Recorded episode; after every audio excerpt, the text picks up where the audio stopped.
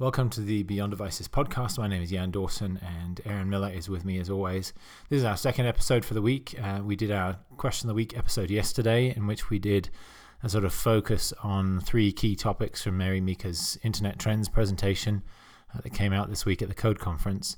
So this is our news roundup episode, and we have three major sort of topics or groups of topics for you. Uh, first off, we're going to talk about the announcement of the Essential Phone uh, by Andy Rubin and his company. Secondly, we will talk about uh, the Nest Cam IQ, the latest indoor security camera from uh, Nest and Alphabet. And then thirdly, we're going to do what we sometimes do, which is a sort of a roundup of Apple news. Nothing that was so significant that it felt like we needed to spend sort of 10 minutes on it, but there's a few things that are worth mentioning at least briefly. So we'll be talking about a few bits of Apple news in the in sort of last third of the episode. Uh, so let's kick off with the Essential Phone announcement. This is Andy Rubin, of course, the founder of Android, which was subsequently then acquired by Google and where he ran Android for a long time. Previously, uh, was a phone guy. He had uh, led a company called Danger, which made Sidekick devices, which were these um, keyboarded phones before smartphones really took off in the US, primarily on T-Mobile and some other uh, some other carriers um, for messaging uh, principally. So he was a hardware guy uh, before he st- started Android, and then um, obviously went to Google for a long time, left, and has done various bits and pieces in robotics and so on.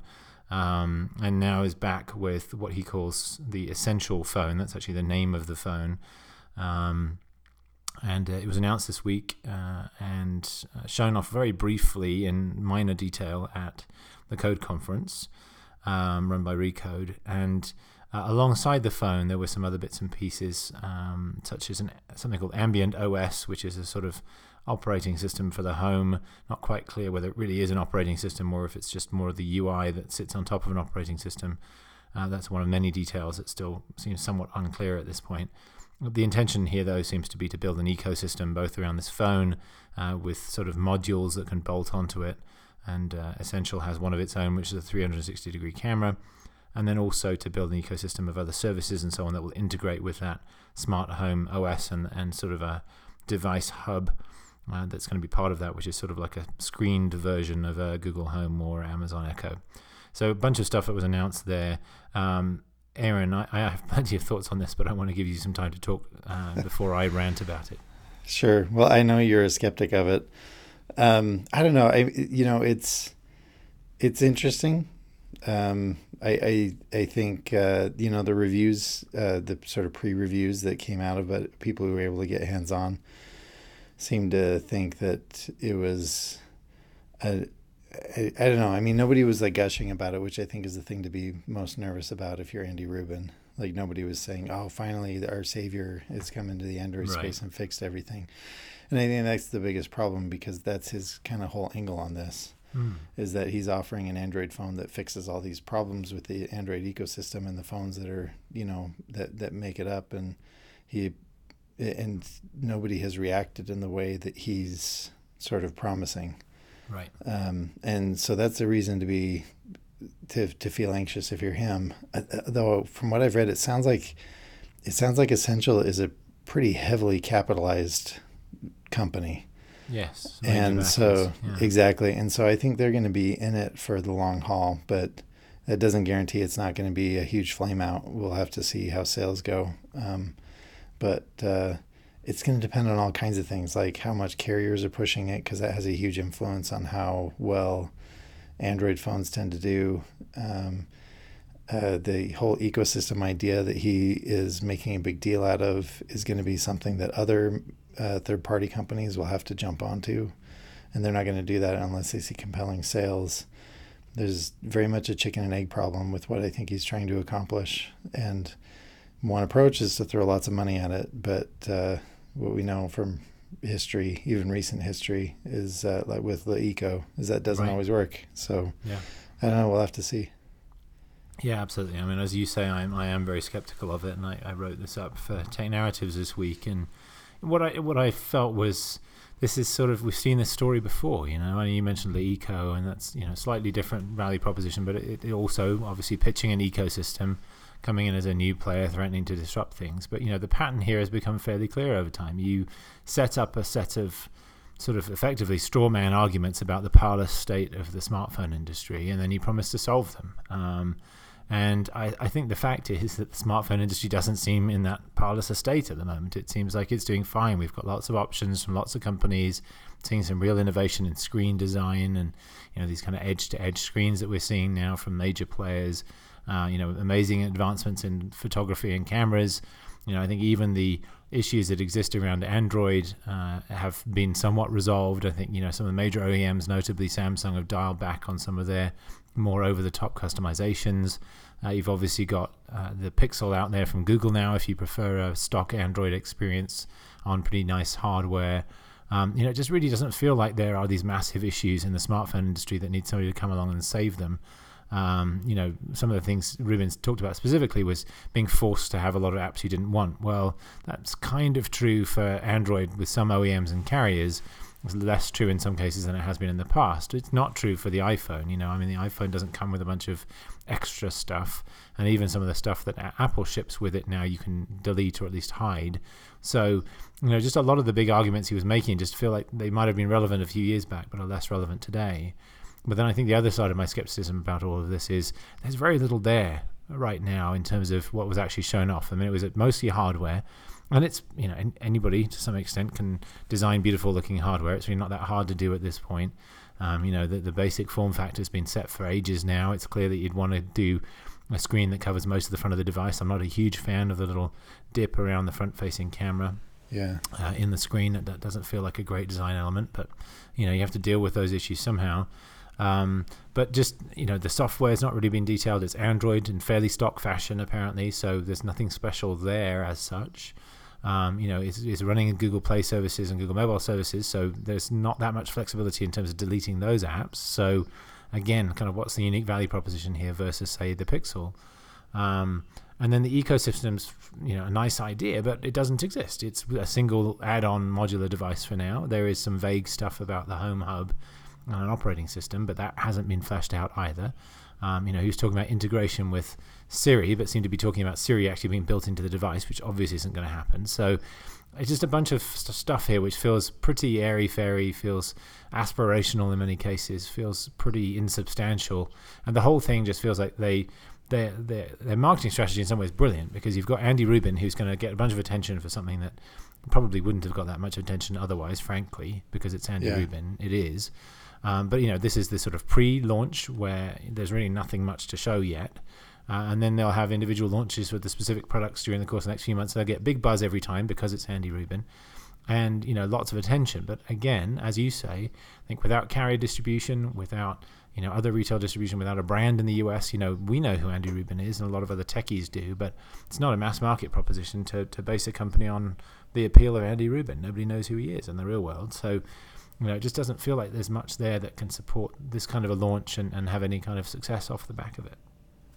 Yeah, no, I, I agree with everything you've said. I, I um, you know, the the thing is, this is the the whole stock Android thing appeals to a pretty narrow set of Android users, and that, excuse me, that's the fundamental sort of value proposition on the phone side.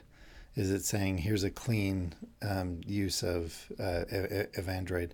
Well, Google's been doing that for a while, and and you know, granted they don't market it like crazy, but it also doesn't sell like crazy based on the proposition alone there's a core yeah. set of people who love Google stock phones, um, but uh, you know it, they don't do much with it. I don't think it's really clear that Andy Rubin has the what's the word I'm looking for here has the right mix of attributes mm-hmm. to be like a Steve Jobs in this space. Yeah. Does that make yeah. sense? I, I just mm-hmm. I'm not sure that that's true. I think he he's an ideologue just like Steve Jobs was but he is in ways that I think are off putting rather than um, necessarily even user friendly. Um, right. And so, um, yeah, I don't think it's obvious at all that he's got the star. I mean, he obviously doesn't have the notoriety outside mm-hmm. of sort of certain tech circles, but as a personality, I just don't think he has the stop star power to draw people in. The, right. Like being the personality behind this whole thing. So yeah, no, agreed. anyway, Yeah. yeah. So I, I think we we're of the same mind about it. I Yeah, guess we'll see. like it's it. the phone is is less than a month away, right? Isn't it supposed to come out sometime in June? Is that what I read? Oh yeah, I didn't see specific timing on it, but you may be right. Yeah, you can certainly Yeah. pre-order it already, which is remarkable given how little people know about it. Yeah, yeah, Um, but yeah, and you can yeah, it comes with a discounted 360 degree camera relative to the final price of that as well. One last thought on this before we move on. Um, obviously, you know Andy Rubin's based here in the US uh, and co-founders presumably from the US as well, even though some of the backers are from overseas. But I, I, I can't help but think this might actually do better somewhere else. Um, you know, if I think of Hmm. OnePlus, which is another example of a similar strategy, you know, sort of fairly pure Android phone, nice design, really hasn't done anything meaningful here in the US. What I saw some numbers yesterday um, that it's the most popular device on. There's a major Finnish mobile operator called Elisa, so in Finland. Um, you know, it's their number one device for consumers anyway. You know, different for corporate buyers, but for consumers, that one one of the OnePlus devices is their number one device above iPhone and Samsung. And you know, it's notable that Huawei does very well in Finland at this point too. And you know, arguably Nokia's death has kind of left a vacuum there that's been filled by all kinds of interesting other stuff. But the point being, the US is an unusually closed market. It's dominated by the carrier distribution model. Those carriers are very closed to new device vendors coming in just because how tightly the service is integrated with the devices in terms of the whole sales process. And so I can't help but think this would actually do better if it started in other markets, or at least if they focused on other markets, whereas their actual strategy seems to be US only for now and then only later going to other markets. So um, that's one last little throwaway thought there. yeah. I could see that. Second topic we're going to talk about is Nest uh, announcing the Cam IQ, which is their latest uh, security-focused indoor camera. Uh, and you know, Nest basically has three product lines. Uh, they have the original thermostats that they launched with. They have the second product line that they launched organically, which is smoke and um, carbon monoxide detectors. And then they have um, the cameras that they acquired from Dropcam um, right around the time that they were also acquired by Google. Um, and the cameras are really the only line that's had any real action over the last 18 months or so. And um, this is a sort of big upgrade on the previous version of their indoor camera, which seems to be still on sale. So I think they're going to do a sort of two tier approach, at least for now. The main focus here is sort of added intelligence. Um, so you know, yes, there are sort of added, you know, uh, or rather improved specs in the device as well, but a lot of it's about what they do with those specs, and that, was really interesting. This is a point you were making, Aaron, before we started recording. So I'll let you uh, talk about that a little bit first. Well, I just am fascinated that the AI um, uh, features baked into this are not in the vein of where all the AI in the home attention has been going. I mean, obviously, you know, Google with its home device and Amazon with the, um, you know, with the Echo, they've gotten all the attention about bringing AI into the home, and it's all been through this idea of having an assistant, a smart assistant, to do various things for you, whether it's reporting on the weather or bringing up music or telling you if the clothes you're wearing are ugly right? It's all i mean it's all based on this idea of a of an artificially intelligent assistant sort of enhancing your home i think what's cool about this is this is a totally different angle on where ai can make a difference and the the facial recognition thing being able to distinguish between people and pets some of these were features that were already available in the subscription product that nest was offering that went with their other cams but but the point is, this camera was clearly built. I mean, it's got a six process, six core processor in it. Um, this camera was clearly built in a way to enhance um, artificial intelligence in the home for security and monitoring purposes. And I think that's really cool. And I think it kind of gives a sense of the, the idea that there are a lot of places still in the home where artificial intelligence can make a really meaningful contribution that aren't about having some assistant that you have conversations with. Because that's where the focus seems to be on the smart home idea is that you've got devices that can be controlled by your phone or an assistant. This is a totally different angle. This is this is monitoring your home in a way that um, can give you smart alerts for example if it detects a face that's not one that it recognizes in your house those are that's a cool idea and i think there's a lot of room for that kind of thing so i think that's what makes this the most notable um, i'm a little I, I don't know. I can't say I'm shocked by the by the price point, but three hundred dollars is pretty high to enter Mhm. into to, to this kind of a product, especially because um, you know all the neat features require a monthly subscription. Uh, Right. And also, if you buy a two pack, it's only five hundred dollars. So they're already chopping Mhm. hundred dollars off the price of two, which tells me that they they I think they're probably overpricing a single one here.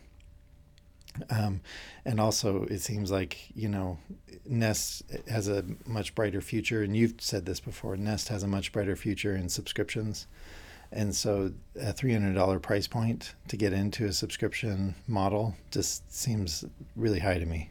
But Yeah. everything else, I think, is cool. Yeah, no, it, it does seem like a cool device, and I think it's notable for being the first big advance from Nest in probably a good couple of years on any of its devices. Everything else has felt pretty incremental until now, and so this feels like it's Nest maybe getting unstuck a little bit after Yeah, a couple of years of sort of malaise.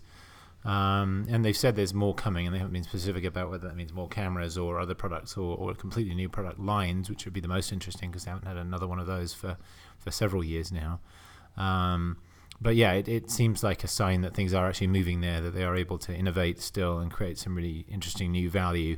Um, but yeah, I, I think the fundamental problem, we had a deep dive episode on the smart home a while back, um, in which I kind of articulated my thesis about the smart home, which is I think the services model is the one that ultimately wins um, for several reasons. One is upfront cost can be bundled into the subscription rather than being an outlay of massive amounts of cash up front.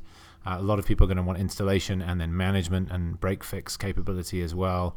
Uh, and so services are going to be the way to go, and that means that you typically need a service provider to offer it, and that probably means carriers and alarm companies that are used to doing that kind of thing in the home are going to be some of the big winners here. And then there'll be specialists. So Vivint is a local company here, um, whose headquarters is about 200 yards from where I'm sitting right now, as it happens, um, that does that. But um, it's uh, this that service model that I think is going to be really interesting. And um, Nest obviously doesn't do that for now. They've they've got some subscriptions, but they're really doing those as an add-on to really expensive hardware rather than a completely different business model. And so I still think it'd be very interesting for them to move more in that direction. And their their CEO, who took over from Tony Fadell, comes from a background of working with service providers in the set-top box business, for example, at Motorola.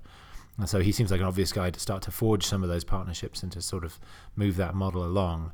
Um, we don't seem to be seeing any signs of that yet with this device, and I think that's the problem. Either you do very expensive devices and the services are basically free, or you do a service and subscription model and then you subsidize or give away the devices for free. You don't kind of combine the two. It doesn't really make sense to do that. Right. So I think and they're really Nest needs it to make now. up. Yeah, they are, and they need to make up their minds about which way they're going there, um, and really get clear about that. But um, but yeah, I mean, a fascinating device, as I say, good sign that things are still moving along at Nest, that they're still capable of some really interesting innovation. And I love your point about the AI in the home. It feels like a great.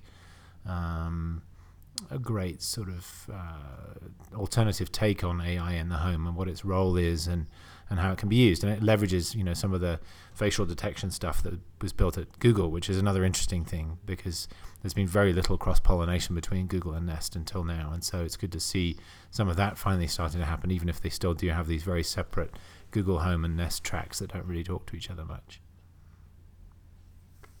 Any other thoughts on Nest from you, Aaron, before we wrap that up? No, I, I hope it, I hope there really is more stuff coming. I, and also, I just want to say one other thing. They they need to add HomeKit support to all their stuff. I just think it's silly that they don't have it. I, I realize that they're owned by Alphabet, and so there's some loyalty there. But I, I just think it there's no good reason for them. I'm seriously considering, you know, like seeing what I can get for our Nest thermostats, so I can get an Ecobee, so it integrates with HomeKit, and mm.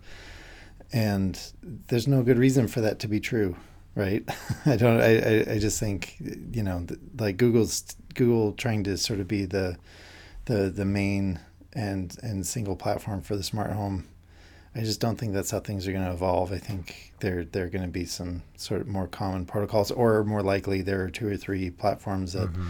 that all smart home devices have to be capable of working with.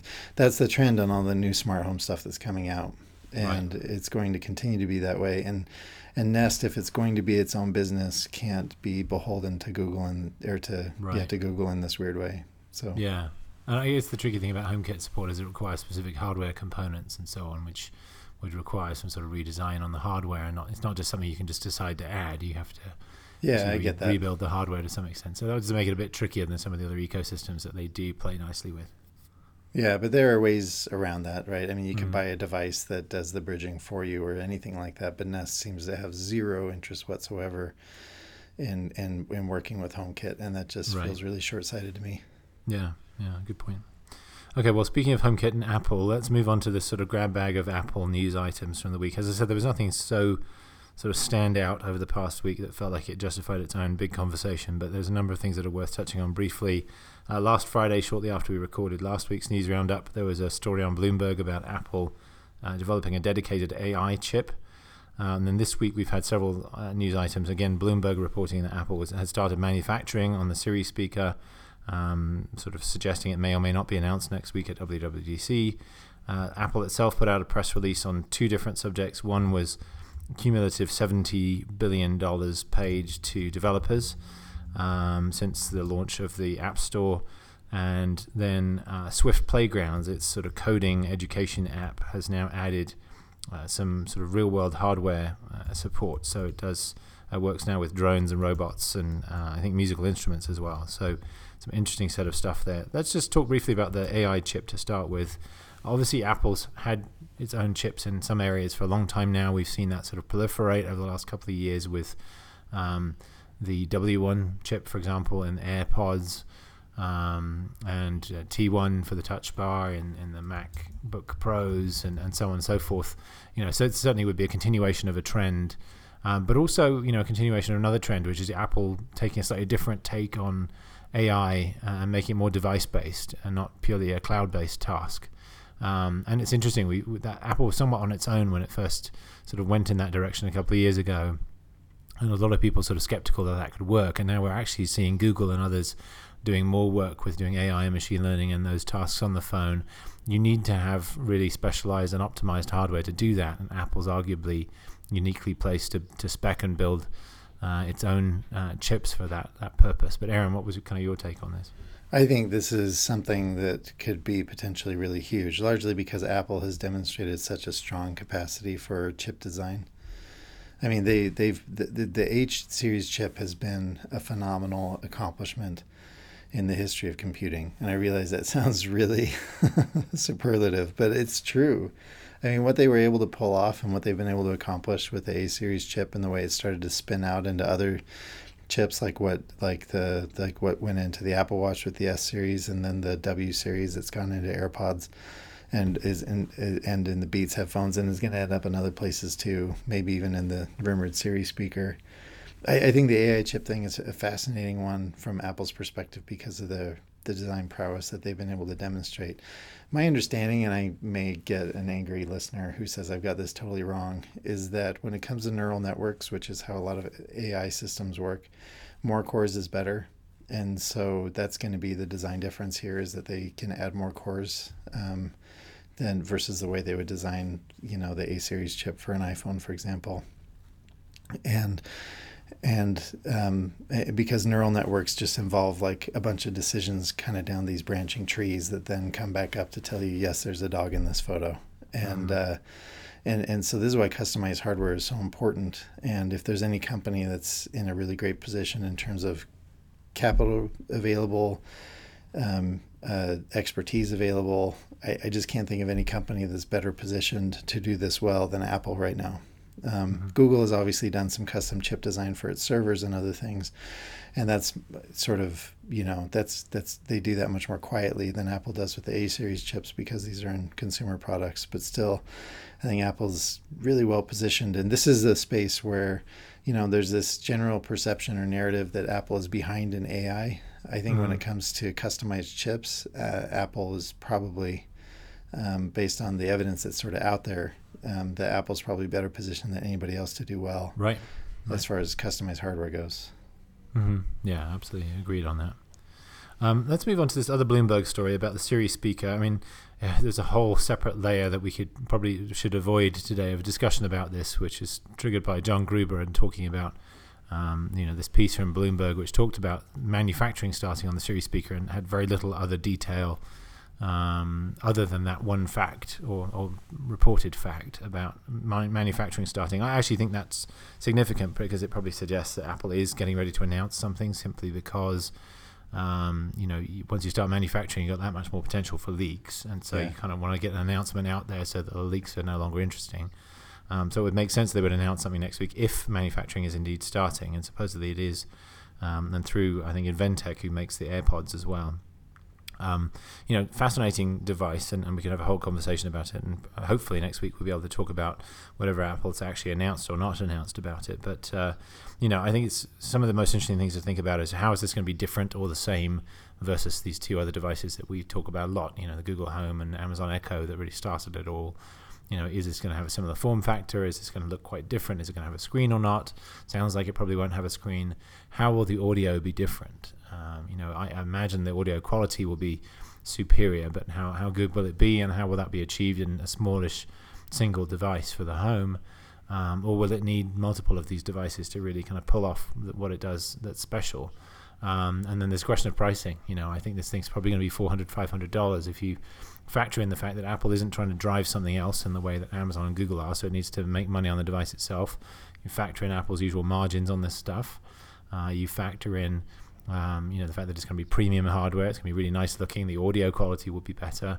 Um, you know, factor in things like AirPlay support and a W1 chip and all the rest of it, and suddenly it adds up quite significantly. So I could easily see this thing costing four or five hundred dollars. So lots of fascinating questions, which, as I say, hopefully we'll get some answers to next week. But Aaron, any thoughts on that Siri speaker story or the related stuff?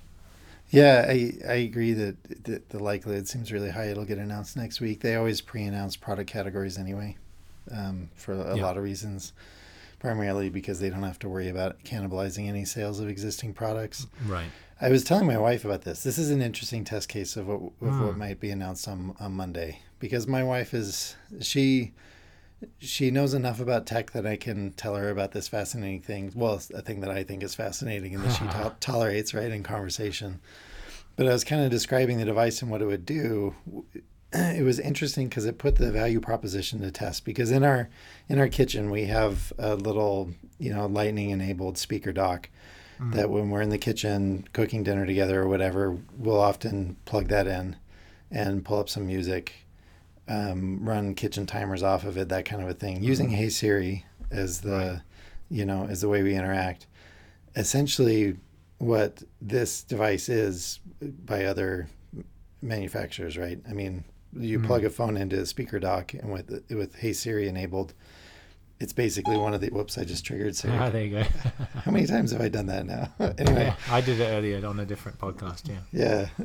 So anyway, um, but the point is, is you know, what is Apple? The question I have is, what is Apple potentially going to announce next week? That's going to be a different or better value proposition than my iPhone plugged into a speaker dock. hmm Yeah. That's Yeah. the big question. And, and better mics and better sound, and I realize all that stuff is on the table, Yeah, yeah. But I wonder if it's going to do anything different. And Right. and you know, this will be a not cheap device. Uh, No. I I, I'm not saying it'll be super expensive, but I could picture it landing at around 300 bucks or something Mhm. like that. Um, it really makes me wonder, you know, what the core value proposition is going to be. The way it integrates for developers will be really interesting. I'm curious how Apple will manage that. Does it have to pair with uh, with an iPhone to get apps on it the way the watch does? Hmm Yeah. I think there are a lot of angle. yeah, there are a lot of interesting technical questions about this too, as far as you know how extensible it is by third parties. So Mhm. yeah, a lot of questions. It, I'm you know I always look forward to to this week in in the summer. If it, it feels Mhm. like Christmas in the Yeah. summertime, so it's fun that way. Yeah, it should be fun, and certainly that will be the main focus of, of next week's question of the week episode, um, which we'll probably record on, on Monday afternoon, I would think. Um, just let's round up quickly those last two Apple uh, press releases. The first was the announcement that Swift Playgrounds, the coding education app, is uh, extending to some real world objects and be able to control those with the Swift code. And then the second is the app payout number, which is 70 billion. Uh, and Apple now seems to be on a run rate of about 10 billion paid out about every six months, which is really remarkable. Um, you know, in terms of the sort of size of the ecosystem that's grown up. Uh, China is a huge contributor to that. There's some other numbers that came out this week from uh, a VC firm based in the UK about the Chinese gaming market passing the US gaming market. Obviously, mobile gaming is a big component of that. Tencent as a, an individual company is a huge component of that in turn. So, interesting questions about how much Tencent's contributing to that, or how much of that 10 billion every six months Tencent's taking in. Um, but lots of interesting stuff there. And what was your take on those items? Um, I they, you you've said this before, and a bunch of other people have said this too, but it's worth mentioning now. These both feel like announcements that should have been made on Monday, which tells me we might be in store for a really crowded keynote on Monday. Yeah, because both of these are the sort of things, and, and granted, they're both going to get mentions on Monday, but Sure. they're not going to spend any more time on it than a mention. Whereas in a less crowded keynote year or in a less crowded developer conference year, they could have taken up five or ten minutes each Hmm. you know they would have they could have with the payouts for example they could have highlighted new developers n- entirely new businesses or companies that have started based on the right.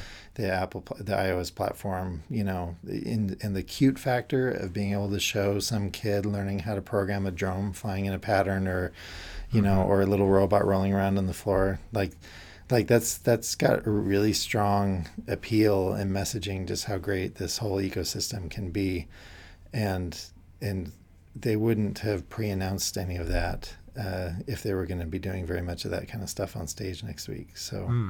Yeah. I- I'm excited about the Swift Playgrounds thing. My oldest son just got he just has been saving up and just got an iPad and has been Mm. spending a lot of time in Swift Playgrounds and and uh, has had some mobile development classes and stuff like that. And I think this would be. He also took a robotics class and loved it. And so I think Oh, there's great. yeah, so I think there's something coming together in our household soon as far as that goes. I have to do Yeah, yeah. research on what the Oh, best great. thing to get would be, but Right. but that sort of stuff is just awesome. You know, I I, I- think uh, I think increasing the the tech literacy and especially the programming literacy of people generally is is just a benefit because you don't know who the next you know Einstein is out there when it comes to Right. you know the new app idea or whatever. So yeah. yeah, Yeah. very cool stuff. Yeah, no, I- I'm a big fan of Swift Play- Playgrounds. I think it's it does a unique combination really well, which is teaching computational thinking and teaching an actual coding language. There's so much Right. coding education out there that either does one or the other. That purely teaches you how to Yeah. write a specific language without telling you the sort of uh, ways of thinking around it, or that purely teaches in abstract and doesn't actually get to a real language you can actually use. And I think Swift Playgrounds is, is unique in that it teaches the, the how you think uh, computationally, but also teaches an actual coding language that you can use to build real apps. Um, and it's the same language that you use inside Swift Playgrounds. So it's really unique in that sense. Yeah. Yeah, and I, and I absolutely agree on your keynote point. I mean, I'm just putting together a, a possible piece for early next week right now on the content of, of both Apple's previous WWDC's keynotes, but also the other three developer keynotes we've had over the last few weeks uh, from you know Google and Microsoft and Facebook, and it's remarkable how much stuff is in there. And each of those other companies now has at least two keynotes. And Apple still has just the one, and it's pretty strictly two hours.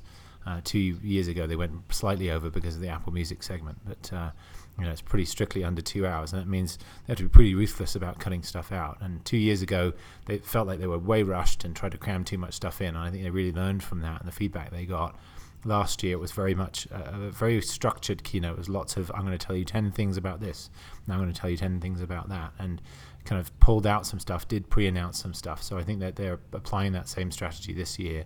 Um, but as you say, may also be a sign that there's extra stuff in there. And over the last couple of years, they've obviously had to add Watch OS, they've added TV OS, they've had deep dives on things like Apple Watch, uh, sorry, not Apple Watch, Apple uh, Music, uh, which you know uh, is something they didn't have to talk about before. And so if they have a Siri speaker or something, then that's going to eat into you know the hour or so that they usually devote to iOS, for example. So it's going to be a lot to talk about, even if they don't announce a Siri speaker, but especially if they do have a new product category to talk about as well. Yeah, it's crazy. I can't think of a keynote, a, a developer keynote we've been coming up on, where I feel so in the dark about what's going to happen Mm. next week. Yeah. So it's yeah. been it's exciting that it's way. I think way. it's, It it's. It's kind of boring sometimes. To, I mean, there's always details that are missing, and specifically how Apple will frame it, which is always interesting in its own right. But uh, you know, the, it feels like with so many major announcements lately, we've had so many details ahead of time, and you know, it feels like we don't for next week. And you know, there's this is the first one where we're going to see at least some hardware, and MacBooks and iPads seem like a guarantee almost for next week. Right. But you know, the Siri Speaker 2, it could be a really big hardware year for the first time in ages. Yeah. So it'd be interesting to see that. Okay, well, let's wrap it up there. Um, thanks, everybody, for listening. As I say, next week we'll certainly do a deep dive on Apple's WWDC announcements early in the week, and then we'll have our usual roundup episode of the other tech news from the week, uh, probably on Friday. So thanks for listening. Uh, have a great weekend, and we look forward to being with you again next week. Bye bye.